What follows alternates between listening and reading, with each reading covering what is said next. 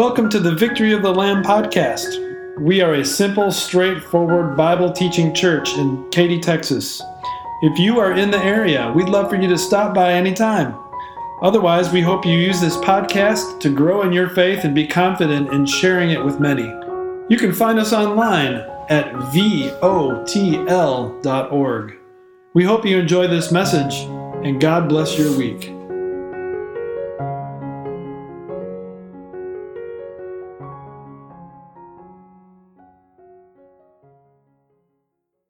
To the one who conquers life after death, so that death alone may die, to him be glory and praise forever and ever.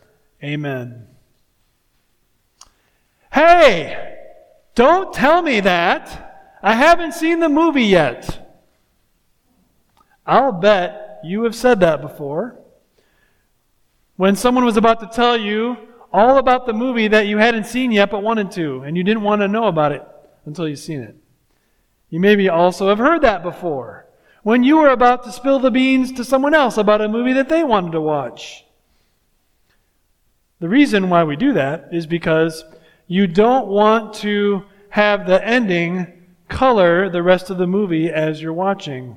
Because if the ending of the movie is tragic and devastating, then any little good uptick here and there throughout the movie is going to have a gray cloud over it. You'll say, well, big deal. That good thing happened. We got the devastation coming at the end that's going to be far worse. And the opposite is also true, isn't it? If the ending is glorious in victory, then the, the setbacks, the heartbreaks, the downturns along the way are not quite as deeply emotional because you know we got this glorious ending in the end regardless. I mean, really, think about it. Does it matter deeply? Does it crush you and devastate you when you're watching Cinderella and the stepsisters are being mean to her, or the stepmother doesn't really want her to go to the ball, and then she's under lockdown when the nobles come to try to see if the slipper fits? That doesn't really crush us because we know the slipper's going to fit in the end. She's going to live in the castle happily ever after, after with the prince. Which of those two perspectives applies to you and me as Christians? Is the final chapter devastating? And so everything kind of is a gray cloud no matter what? Or is the final chapter glorious? So that everything has a silver lining no matter what? The eternal truth we get to rejoice in today is that Christ conquers Satan not just for a few minutes, but forever. Satan will lose, Jesus will win, and that changes our approach and outlook of pretty much everything. The Bible verses before us today help us in that direction. Revelation chapter 20 is where we will be spending some time. Revelation is figurative language, and that doesn't mean we have a license to interpret the details however we want, anything that comes up into our mind. But it does mean that we are able to interpret the symbols in a way that the rest of Scripture matches up with and agrees with. And so, as we read through these verses today from Revelation chapter 20, we will enjoy some rock solid truth from God's Word as to what we hear about Satan and his future, and Jesus and his future, as well as us and our future. Here we go, Revelation chapter 20. And I saw an angel coming down out of heaven, having the key to the abyss, and holding in his hand a great chain. The angel is a description of Jesus. He's coming down out of heaven, and he has two things in his hand one is the key to hell. Jesus is in control and he gets to decide who goes there and who will never go there. He also has in his hand a great chain. He's in control and he gets to decide who's going to be bound up by that chain and who is not. What does Jesus do with these two things? Look at all the activity coming next. He seized the dragon, and he wasn't gentle.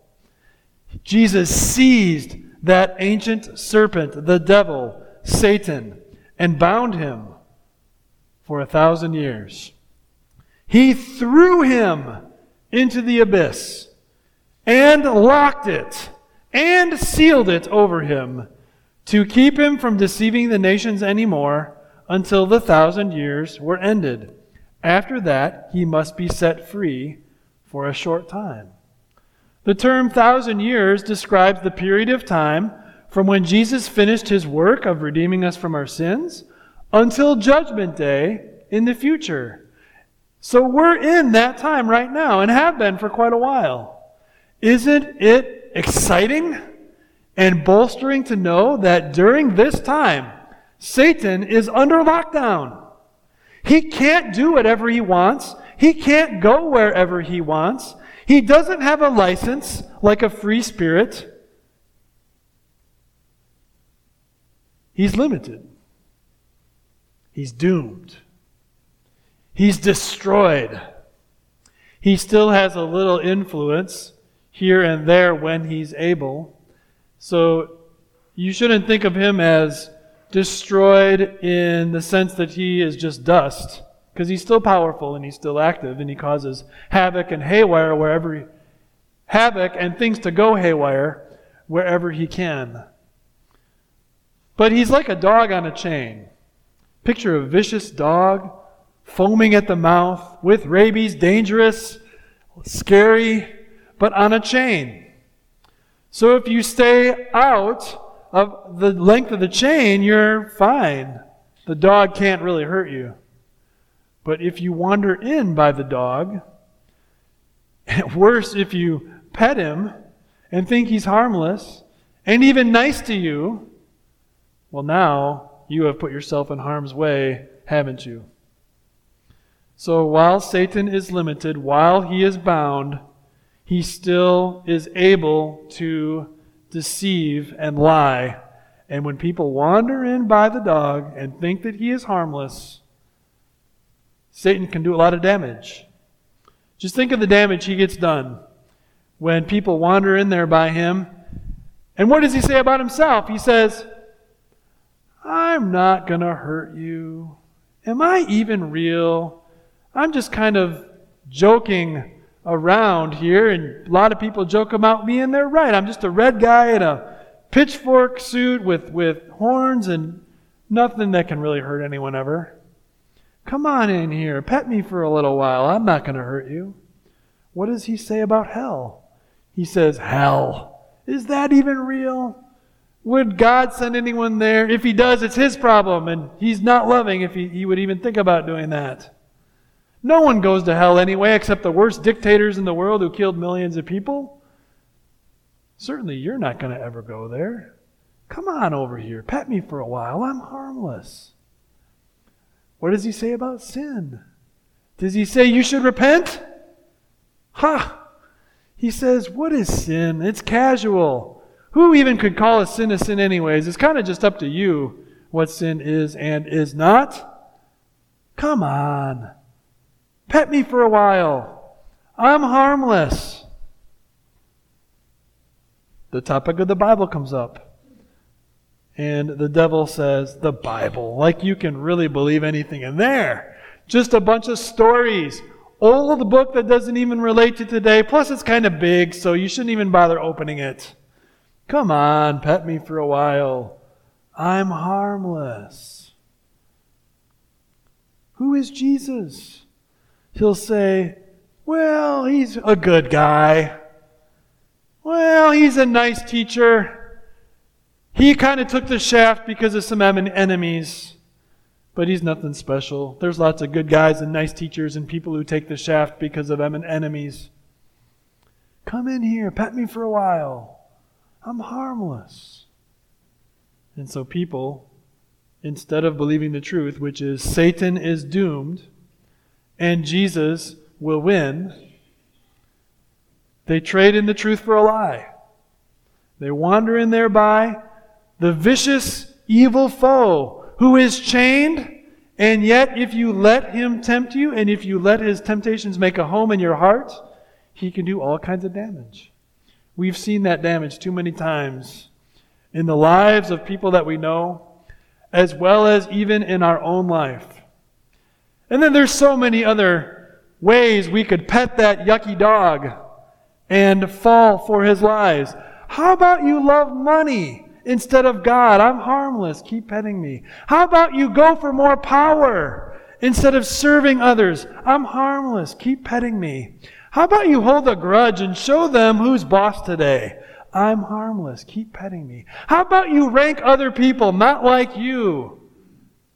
Because they're not worthy of your time and they're smaller than you. I'm harmless. Keep petting me. The list could go on and on. Don't go by the dog. See him for who he is. He's not harmless, he's the enemy, the number one enemy you face, and the number one enemy anyone else faces. Then see also what the Bible is God's holy truth, which sets us straight, telling us all about Jesus, who is more than a good man, he was perfect. More than a good teacher, he's the master teacher of holy, eternal truth unique in, in every way because he is our Savior. Jesus is the only one who can promise you forgiveness of sin. Jesus is the only one who can promise you life after death. Jesus is the only one who can promise you that Satan will lose, that he will win, and that you also will win along with him. Jesus is the only one who can promise you that hell is real and terrible and people go there. But you won't. You won't ever know what hell looks like, feels like, sounds like. You'll never know because of Christ and his redemptive work on your behalf. What a gift. That's what the next few verses are talking about Christ's victory. I saw thrones on which were seated those who had been given authority to judge. And I saw the souls of those who had been beheaded because of their testimony about Jesus and because of the Word of God. They had not worshipped the beast or his image, and had not received the mark on their foreheads or their hands. They came to life and reigned with Christ a thousand years. The rest of the dead did not come to life until the thousand years were ended. This is the first resurrection. Jesus gives somebody the ability to rule alongside of him. And do you know who that is? It's us. It's Christians. It's people who trade in their sin for Christ's holy forgiveness and perfection. We are with Jesus in glorious heaven, with eternal peace coming our way forever. Verse 6 is such a fabulous verse. It talks about the first resurrection and the second death, and I'd like to explain that a little more. The first resurrection happens whenever somebody who was dead in sin comes to faith in Christ. You and me are examples. We were dead in sin, but now we are alive in Christ. We believe what he says. We hold fast to his forgiveness. That's the first resurrection. The second resurrection is when we go to heaven one day. The first death happens when someone is spiritually dead, when they don't believe in Jesus, when they listen to the devil's lies, and, and that's all. The second death comes when unbelievers go to hell. Look at what verse 6 is teaching us. Blessed and holy are those who share in the first resurrection. The second death has no power over them, but they will be priests of God and of Christ and will reign with him for a thousand years. Blessed and holy are those who have come to faith in Christ Blessed and holy are those who are alive in who Jesus has made them to be through his word. Hell has no power over them. The final chapter is glorious and not devastating. You know for sure, beyond any shadow of a doubt, that heaven is your home, that you will worship the one who is crowned with many crowns, that Satan is doomed and everything that comes from his lips is a lie. You need not be deceived by it. He's limited on a chain, he's going to lose. That changes everything, doesn't it? When you know the final chapter is victorious, it changes everything in the way that you view your life. No longer are you here to gain money and power and crush people. Now you're here to serve. The description here is as a priest, someone who loves Jesus and loves others and wants to serve them to help them find the peace that you have found, to help them enjoy the forgiveness that you enjoy. When a good thing comes in your life, you say, Hey, thanks. But you don't set your heart on it like it's your everything because it's just for a time, and the victory that comes in the end is far better. And when there's a setback, or a struggle, or a heartbreak, it hurts. It stings. There's a process of healing to go through, and yet you're never crushed, never destroyed or devastated because you know the final chapter is a victory beyond your wildest dreams. Satan will lose. Jesus will win. That's the final chapter. That's the present circumstance. That is no fairy tale. Enjoy how that impacts your life today and every day. Amen.